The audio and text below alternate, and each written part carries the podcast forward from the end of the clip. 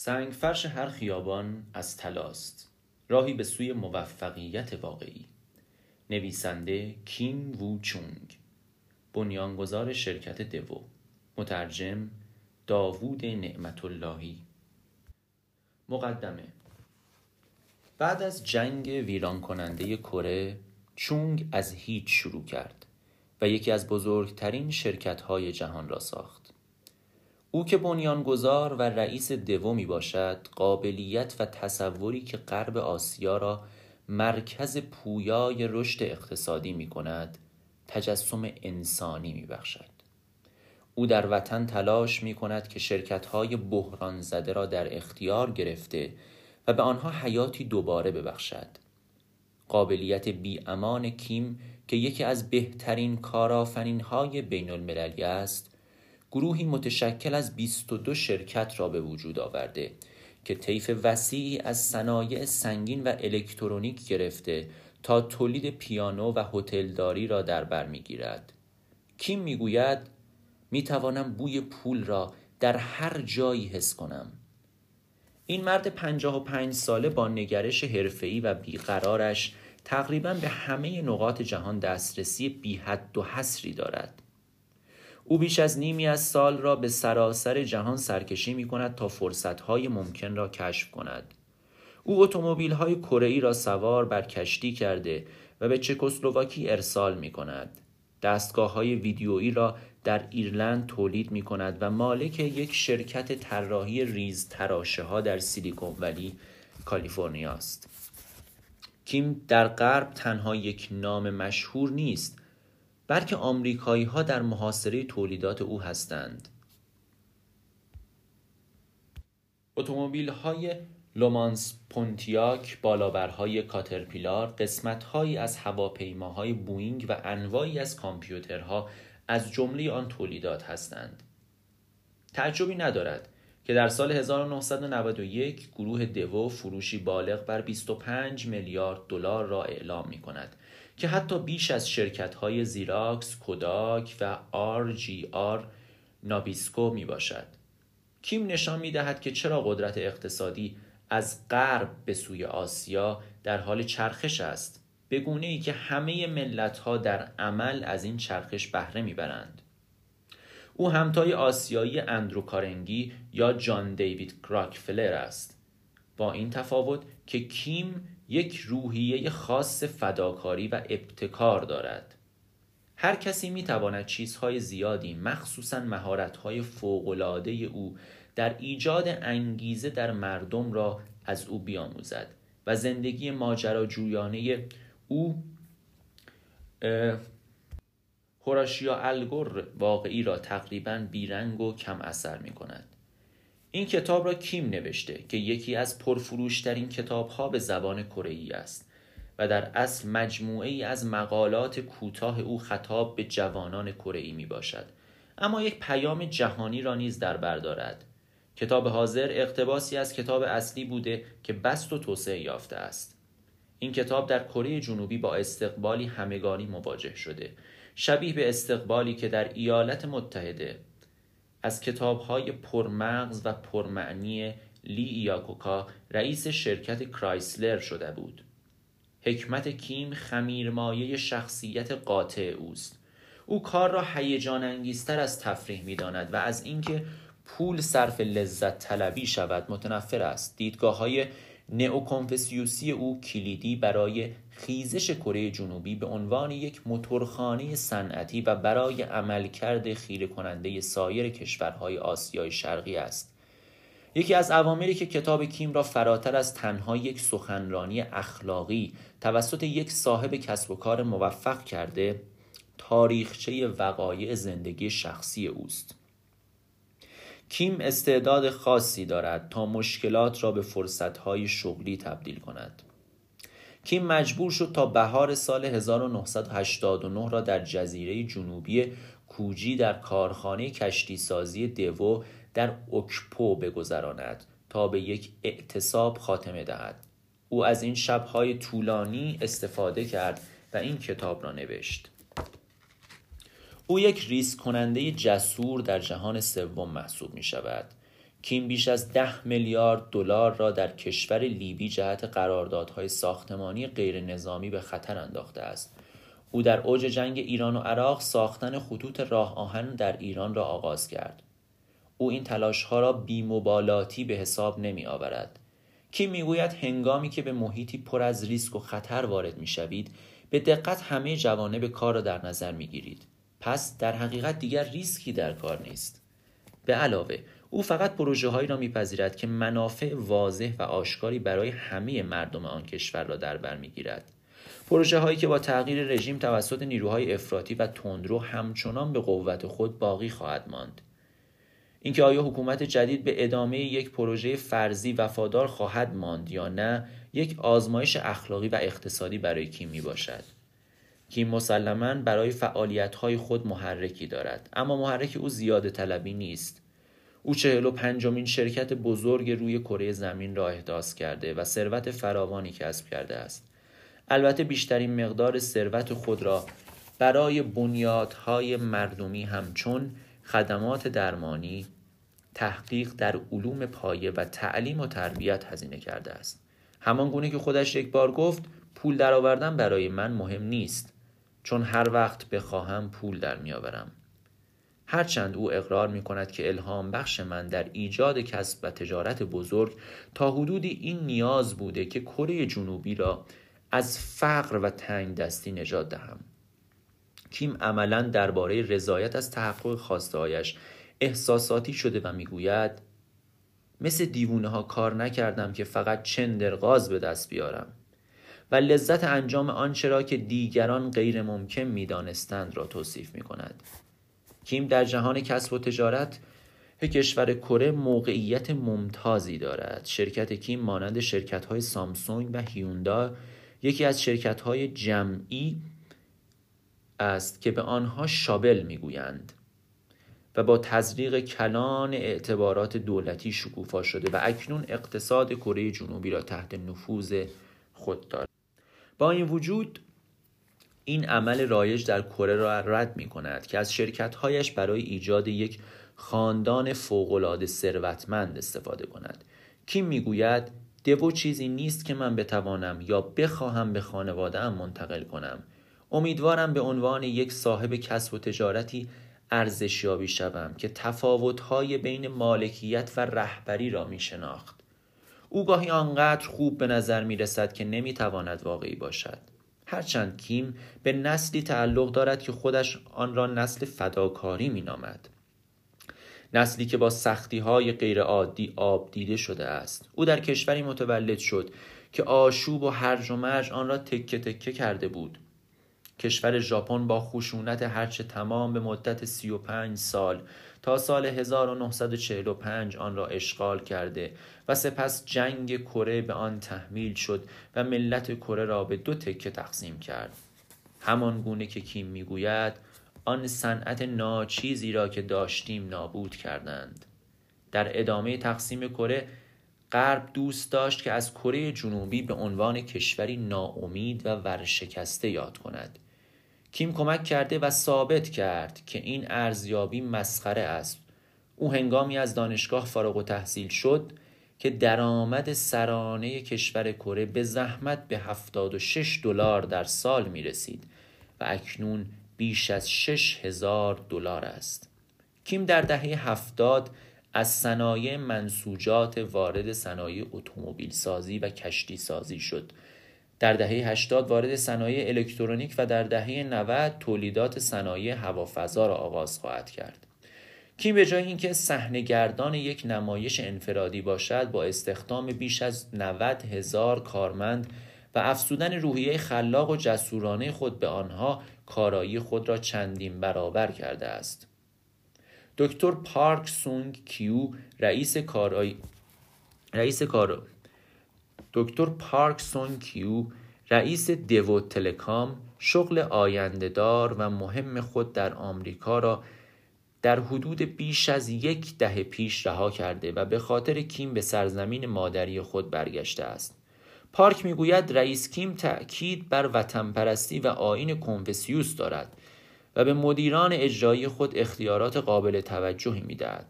ماجراجویی های کیم هم در و هم در وطن و هم در خارج از وطن معروف شده است در ماه جوان سال 1984 پادشاه سوئد شاه کارل گستاو شانزدهم جایزه تجاری بین المللی را به کیم اهدا کرد و اتاق بازرگانی بین المللی نیز هر سه سال یک بار این جایزه را به افتخار کارآفرینی که با ایجاد و یا توسعه شرکت خود به تحقق ایده تجارت آزاد کمک کرده است به او اهدا می کند.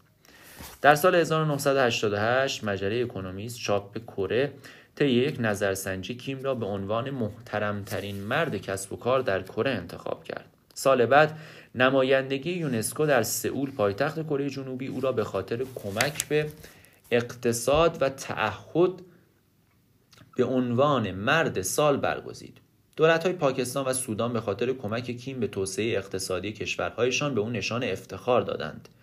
در ایالات متحده و کره نیز به او مدارک افتخاری داده و دختران دانشجوی کره او را به عنوان مرد کسب و کاری که بیشترین الهام بخش حس اعتماد است برگزیدند. کیم به نقاط ضعف شخصیش اذعان دارد او می‌گوید من از نقاشی یا موزیک اطلاعی ندارم تصور می‌کنم این نوعی عدم تعادل است. ولی تمام توجه من به کسب و کار است. غریبه ها احتمالا عیب های دیگری نیز به او نسبت می‌دهند. رقیبان او در کره کیم را آدمی جسور می‌دانند که شرط بندی های کلانی می کند همانطور که یکی از رقیبانش می‌گوید تقریبا شور و اشتیاق بیپروایی برای هر فرصت شغلی دارد. بعضی بانکداران دلواپس ریسک هایی هستند که او در کشورهای بیثبات جهان سوم می کند از جمله در کشور سرهنگ معمر قذافی که رژیمی بیثبات و غیرقابل پیش بینی دارد. کشورهای غربی متحیر مانده اند که تا چه مدت کیم می‌تواند کارکنان خود را وادار کند که ساعتهای طولانی در ازای دستمزد نسبتا کم کار کنند. اگرچه در سالهای اخیر دستمزدها در کره به میزان قابل توجهی بالا رفتند اما کیم بیش از پیش اصرار میورزد تا کارگران را تشویق کند تا همچنان به عقیده او مبنی بر از خودمایه گذاشتن عمل کنند. کتاب او بخشی از یک تلاش وسیعتر اوست تا به کیم کمک کند که بر مبارز طلبی های بی سابقه فائق آید. نیروی کار مطیع و ارزان که کیم موفقیت اولیه خود را بر اساس آن به دست آورده رفته رفته با رفاه مردم محو شده است. از زمانی که کره جنوبی در نیمه سال 1987 به سمت حکومت دموکراتیک تغییر جهت داده اتحادیه ها به دفعات اعتصاب های طولانی را جهت دستمزد بیشتر ترتیب دادند تنها در عرض چند سال گذشته دستمزدهای تولیدی کشور کره دو برابر شده و از مرز 650 دلار در ماه فراتر رفته است. این میزان بسیار بیشتر از دیگر کشورهای جاه طلب آسیایی همچون تایلند و فیلیپین بوده است. در همین حال نرخ برابری پول کره جنوبی در برابر دلار آمریکا به نحوی بود که باعث شد قدرت رقابت را از دلار گرفته و این امر خیلی به نفع کیم بوده است. به علاوه رهبران کسب و تجارت کره که مدتها در وطنشان به عنوان قهرمانان پیشرفت اقتصادی کره تلقی می شدند اکنون به طور وسیعی متهم شدند که سلاطین دزد مشرق زمین هستند. سیاستمداران از تمرکز بیمارگونه نفوذ و ثروت شکایت می کنند به این معنی که خانواده های بنیان گذاشته شدند که اکثر شرکت های زنجیره کره را اداره می کنند و مالک نیمی از کل دارایی های آنان هستند. کیم که مدتها قبل از این جنجال سهام شخصی خود را وقف مؤسسات خیریه کرده می‌گوید امروزه همه غور می‌زنند. چون بیشترین مقدار سود به جیب مالکان بزرگ می رود. دولت کره در حال حاضر به شرکت های دیگر فشار وارد می کند که سهام خود را به مردم واگذار کرده و شرکت سهامی عام تشکیل بدهند. همان گونه که شرکت دوو سالها پیش داوطلبانه این کار را انجام داده است. اشتیاق کیم برای کار از او در میان همکارانش چهره تمام ایاری ساخته است که هنوز اغلب او را, اغلب او را توسا می نامند.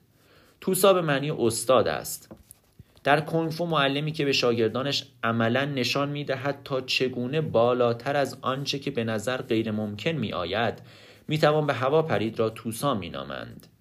از همان آغاز کار نظریه رهبری او شامل تعهد به مشتریان خود بود حتی اگر کسی با پارچه از ژاپن به کره پرواز می کرد و سفارش پوشاک می‌داد آن سفارش را با ضرر میپذیرفتند و پوشاک مورد نیاز او را تولید می‌کردند. با اصرار و پافشاری زیاد کیم در دهه هفتاد تولید پوشاک برای خورده فروشان بزرگ آمریکا را آغاز کرد. او پیراهنهای آمریکایی را در اندازه های مختلف خریداری کرد. آنها را شکاف و کوک به کوک دوخت. آنها را تقلید کرد دوو دفتر فروشی را در نیویورک تأسیس کرد. نیویورک شهری بود که کیم اغلب بدون قرار قبلی به دیدار مشتریان بالقوه می‌رفت. او می‌گوید به جای ملاقات با سه یا چهار مشتری در روز به دیدار ده مشتری می‌رفتم. او با راه انداختن یک نمونه از سیستم تست پوشاک آمریکایی در کره توانست بر عدم تمایل و بیمیلی فروشگاه های زنجیره‌ای سیرز برای خرید پوشاک کره غلبه کند. وقتی که اروپا و آمریکا برای واردات پوشاک سهمیه بندی را اعلام کردند شرکت کیم بیشترین تخصیص اعتبار کره را در انحصار گرفت و سود کلانی به شنگ آورد. او این, را او این مهم را با به دست آوردن اطلاعات یکی از تکنیک های تجاری مؤثر او به انجام رساند. هنگامی که در سال 1970 برای اولین بار سفری به ایالات متحده کرد از محدودیت های واردات کالا که احتمال داشت احتمال داشت مشکلاتی را به وجود بیاورد با خبر شد و با ذکاوت و هوشیاری برای برخورد با آنها آماده شد. اختصاص سهمیه بندی وارداتی کالا در آمریکا بر اساس عملکرد قبلی شرکت های خارجی بود. به این ترتیب دوم موفق شد که در حدود چهل درصد کل سهمیه وارداتی آمریکا از کشور کره را به خود اختصاص دهد که این امر سود کلانی را برای شرکت او به همراه داشت. کیم با وارد شدن به تجارت هایی که کمترین رقیب را داشت به سرعت به شرکت دو تنوع بخشید. از صادرات منسوجات وارد تولید آنها شد. سپس کارخانه ای را راه اندازی کرد تا کیف دستی و دستکش تولید کنند او متوجه شد که سایر شرکت های بزرگ کره در کارهای مالی فعالیتی ندارند. بنابراین شرکت دو در بانک ها شرکت های مالی و شرکت های بیمه سرمایه گذاری کرد. از همان آغاز با خریدن شرکت های بحران زده و تجدید حیات آنها شرکت دو را گسترش داد. کیم اصرار دارد که من به شرکت ها یورش نمی‌برم. او به جای آنکه مایملک و داراییشان را به فروش برساند و کارکنان شرکت ها را اخراج کند با تزریق سرمایه و گماردن مدیران با تجربه شغل ها را حفظ می کند دیدگاه او درباره شرکت های بحران زده با دیدگاه دیگر مدیران اجرایی تفاوت دارد. او به جای مشکلات روی امکانات تمرکز می کند همان گونه که دلال معروف جیمز کاپل در یک تحقیق جدید درباره شرکت‌های زنجیره‌ای کره‌ای اشاره می‌کند. استفاده عاقلانه از سرمایه برای رئیس کیم این شهرت را به ارمغان آورده که او متخصص در مدیریت امور مالی است. خصیصه که در بین مدیران سایر شرکت‌های زنجیره‌ای یافت نمی‌شود. کیم ووچونگ در نهایت تسلط تصاحب یک سری از شرکت ها را در پیش گرفت و شرکت دو را به سمت خط اول شرکت های زنجیره کره به پیش راند. روابط سیاسی به رشد شرکت دو و سایر شرکت های زنجیره کمک کرد. در سال 1976 رئیس جمهور فقید کره جنوبی پارک چونگ هی به کیم فرصت داد تا وارد صنایع سنگین شود. اگرچه در آن هنگام این حمایت خیلی مهم به نظر نمی آمد. رئیس جمهور پارک دانشجوی سابق پدر کیم در دانشگاه ماتی گونرمال بود و به دور از هر گونه تبعیضی امکانات با ارزشی در اختیار شرکت دو قرار داد. رژیم پارک با دادن اعتبارات با بهره کم به صادر کنندگان موفق رشد اقتصادی کره جنوبی را سرعت بخشید. به طور خلاصه دولت کره آن دسته از صاحبان کسب و تجارت را که, که ثابت کردند می توانند موفق شوند حمایت کرد. از کیم دعوت شد که سهام یک کارخانه ماشینسازی دولتی را خریداری کند. این شرکت بسیار مغروز بود و به مدت 37 سال ضرر می‌داد. تصور به دوش کشیدن چنان بار سنگین همه مدیران اجرایی دو را به وحشت انداخت. اما کیم نمی توانست از این پیشنهاد چشم پوشی کند. او حتی به طور موقت قانون شخصی خود را مبنی بر استخدام نکردن اقوام و خیشان را زیر پا گذاشت و از برادرش کیم دوک چونگ که اقتصاددان و استاد دانشگاه است دعوت کرد که برای مدتی مسئولیت مدیریت ارشد شرکت دو را بپذیرد تا او بتواند به کارخانه ماشین سازی رسیدگی کند. برادر کیم می‌گوید من وظیفه داشتم که به او کمک کنم چرا که او داشت همه چیزش را به خطر میانداخت. رئیس کیم به مدت چندین ماه در کارخانه کار می‌کرد و همانجا نیز می‌خورد و میخوابید. این کارخانه در حال حاضر شرکت صنایع سنگین دو نامیده می شود در مدت نه ماه او کارخانه را از این رو به آن رو کرد. او می‌گوید هرگز در عمرم به این سختی کار نکردم چون کیم 24 ساعته در این کارخانه زندگی می کرد خیلی زود اشکال کار را پیدا کرد. چون کارکنان بخش تولید در شیفت های 8 ساعته معمولی نمی توانستند با حقوقی که به دست می آورند زندگی خود را تأمین کنند اضافه کاری می کردند اما خوب کار نمی کردند کیم می گوید دستگاه ها کار می کردند ولی تولیدی در کار نبود. او با پرداخت دوازده ساعت دستمزد به کارکنان موافقت کرد و اصرار داشت که این حقوق به دست کارکنان برسد. چندین میلیون دلار که بالغ بر نصف کل سرمایه شرکت می‌شد را به سیستم تزریق کرد تا سالن غذاخوری مدرن، آرایشگاه و خانه های سازمانی برای کارکنان بسازد. تا وجدان کاری آنها را بالا ببرد او با خرید کلی و نقدی قطعات موتور دیزلی آلمانی که تحت امتیاز آلمان ساخته می‌شد در هزینه ها صرف جویی کرد قبل از آنکه دو کنترل کارخانه را به دست بگیرد چنان کارخانه بیاعتبار شده بود که سازندگان کامیون در کره با زرنگی و زیرکی مجوز واردات این موتورها را از آلمان از دولت گرفته بودند. کیم تعداد ده هزار موتور بیش از تعدادی که سفارش داشت تولید کرد تا به قول او سازندگان کامیون هیچ عذر و بهانه‌ای برای واردات موتور نداشته باشند. موفقیت او در ماشینسازی سنگین برای کیم شهرتی بیش از یک تاجر باهوش به ارمغان آورد. خرید و تحول آن شرکت جاه طلبی های او را افزایش داد و جهت حرکت شرکت دو را تغییر داد. همان گونه که کیم می‌گوید اگر این کارخانه را نخریده بودم اکنون نمی توانستیم ماشین های بالابر برای کاترپیلار و قطعات هواپیمای بوینگ را بسازیم. پس از آنکه کیم ثابت کرد که مثل یک پزشک می‌تواند بیماری های شرکت ها را درمان کند دولت را تشویق کرد که به دو اجازه دهد که یک کارخانه اتومبیل سازی کره وابسته به جنرال موتورز آمریکا را خریداری کند. کارخانه دو موتور کارخانه دو موتور کیم که 50 درصد آن متعلق به جنرال موتورز است اتومبیل های پونتیاگ لمانز را برای بازارهای کره و آمریکا تولید می کند. در دراز مدت آنچه برای کیم اهمیت بیشتری داشت چهار سرمایه گذاری مشترک با جنرال موتورز بود که قطعات خودروهای مختلف را برای صادرات تولید کند. بسیاری از قطعات داخلی مدل های جنرال موتورز که در جاهای دیگر منتاج می شوند ساخت کارخانه های کیم می باشند. در نهایت کیم انتظار دارد که صادرات قطعات خودرو از صادرات خودروها سوداوری بیشتری داشته باشند. با این حال جاه طلبی های جهانی کیم در صنایع خودروسازی با بروکراسی اداری شرکت جنرال موتورز بزرگترین تولید کننده خودرو در جهان مواجه شده است. مثلا فروش خودرو توسط دو به چک اسلواکی شریک آن را در دیترویت ناراحت کرده بود. جنرال موتورز اصرار دارد که شرکت وابسته آلمانیش در اروپا تأمین کند که این امر روابط بین دو و جنرال موتورز را تیر و تار کرده است.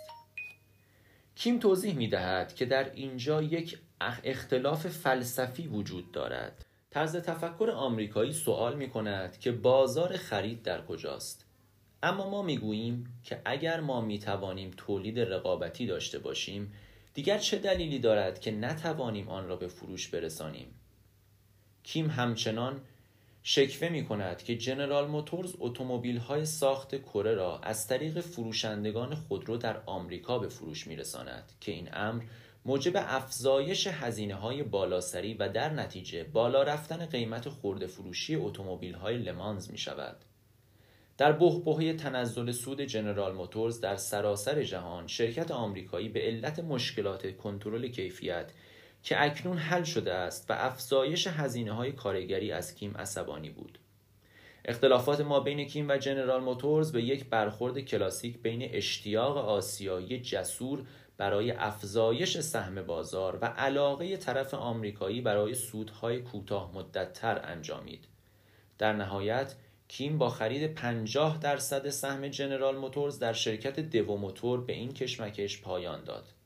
با وجود اختلاف و ناراحتی موجود بین دو طرف درگیر، کیم ترتیبی داد تا این جدایی با خوبی و خوشی پایان یافته و تا بتواند به صادرات اتومبیل ایالات متحده ادامه داده و دیگر سرمایه های مشترک بین دو شرکت برای تولید قطعات اتومبیل لطمه نبیند.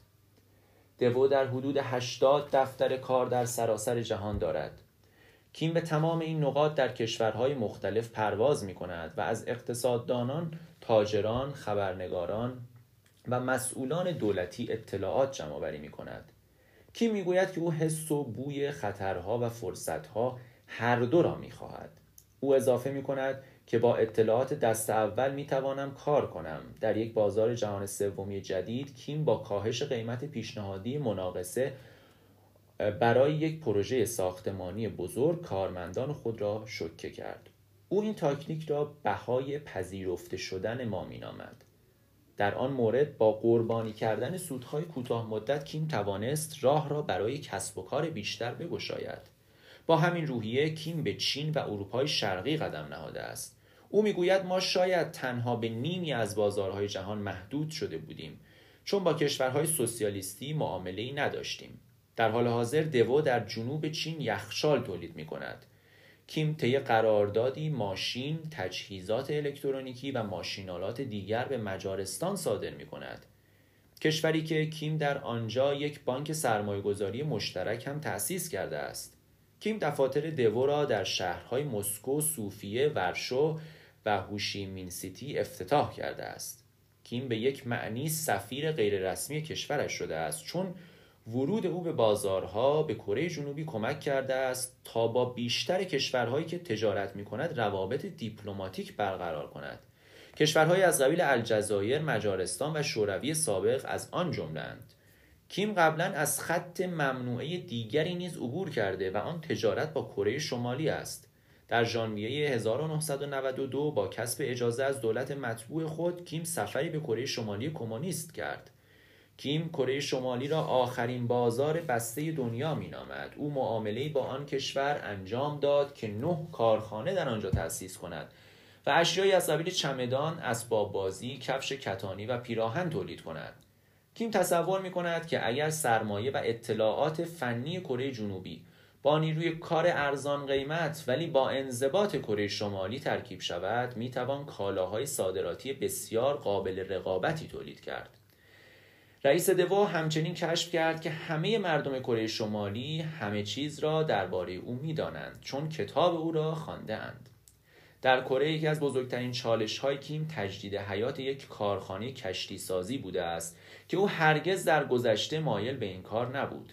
در سال 1978 حکومت کره از او خواست که بیشترین سهام آن را خریداری کند و آن را به بهره برداری برساند.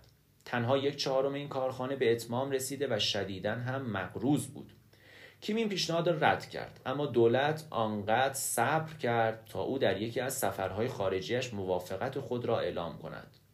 کارخانه کشتی سازی دو که نام کنونی این کارخانه است مهارت عظیم کیم را مورد آزمایش قرار داده است. قبل از اتمام این کارخانه در سال 1981 کیم به همه نقاط مختلف جهان سفر کرد تا کشتی بفروشد. و در ابتدا هم موفق نبود. او تصمیم گرفت که استراتژی جسورانه ای را در پیش بگیرد و یک کشتی به لحاظ فناوری پیچیده بسازد و قدرت کارایی دو را به رخ جهانیان بکشد. کیم این کشتی را که یک تانکر مخصوص حمل مواد شیمیایی پیشرفته ساخته شده از استیل ضد زنگ بود را به یک شرکت حمل و نقل نروژی به این شرط فروخت که اگر کارایی آن مورد رضایت آن شرکت نباشد آن را تحویل نگیرد. کیم در این معامله سودی نکرد. اما این کشتی به عنوان کشتی فوقالعاده عالی سال 1982 جوایزی گرفت با این حال فروش یک کشتی با مشکلات فراوان کافی نبود تا کارخانه کشتی سازی او را نجات دهد. در سال 1982 کیم به یک شرکت حمل و نقل آمریکایی یک ناوگان کشتی مخصوص حمل کانتینر فروخت. اما بعدها خریدار دچار مشکلات مالی شد و قادر به پرداخت پول آن نبود. بدتر از همه تقاضای جهانی برای خرید کشتی راکت و کارخانه کشتی سازی دو نیز دچار مشکل شد. اکنون کیم شهرت خود و یک و دو دهم میلیارد دلار از سرمایش را به خطر انداخته تا کارخانه کشتی سازی بحران زده خود را متحول کند. با جسارت خاص خودش کیم سرگرم تبدیل کارخانه کشتی سازی دو به کارخانه ساخت اتومبیل های کوچک، کامیون های سنگین و ماشین های حفاری و خاکبرداری است. دولت کره که مالک 33 درصد از کل سرمایه این کارخانه است نیمی از سرمایه مورد نیاز را به صورت وام بدون بهره به شرکت تزریق می کند نیمی از باقی مانده سرمایه مورد نیاز توسط شخص کیم تامین می شود او سهام خود را در شرکت سودآور دلالی بورس فروخته و پول آن را در کارخانه کشتی سازی سرمایه گذاری کرده است او بیشتر وقت خود در دو سال گذشته را در جزیره کوجی صرف مسائل کارگری کارخانه کشتی سازی کرده است. در این کارخانه در جریان یک اعتصاب در سال 1989 دو تن از کارکنان خودکشی کردند. کیم اظهار می دارد که درگیری های سیاسی و کارگری در کره کاملا سالم است. شکایت های هر کسی شنیده و به توافق و آشتی می انجامد. همان گونه که کیم گفته معیارهای سطح زندگی در کره باید بالا برود. هزینه های کارگری ما هنوز کمتر از ژاپن و ایالات متحده است چیزی که باید به آن پرداخت قابلیت تولید است به منظور تامین دستمزدهای بالاتر کیم سرگرم خودکار کردن کارخانه هاست و موتورهای دیزل را با ربات ها می سازد که توسط مهندسین خودش طراحی شدند او می‌گوید من به آینده خوشبین هستم. در سال 1991 کارخانه کشتی سازی به سوددهی رسید. در حقیقت کیم بسیار بیشتر از خودش نگران کاهش قدرت رقابت آمریکاست. او با نگرانی می‌گوید که بهترین و خوشفکرترین آمریکایی ها وارد رشته های حقوق و بانکداری و سرمایه گذاری می شوند در حالی که تولید و بازاریابی مورد قفلت قرار گرفته است. او نگران گزارش های مطبوعات آمریکایی درباره اثرات سوء الکل و مواد مخدر روی کارگران کارخانه های آمریکاست اما آنچه او به عنوان تجدید حیات در اصول اخلاق کار و روحیه جدید پیشرفت در آمریکا می‌بیند او را شادمان می‌سازد. اگرچه کیم ایالات متحده را تحسین می کند اما به نظر می رسد که در انتقادهایش از آمریکا به سبک لیا کوکا عمل می کند او می‌گوید یک شرکت آمریکایی آنچنان نیست که در گذشته بود.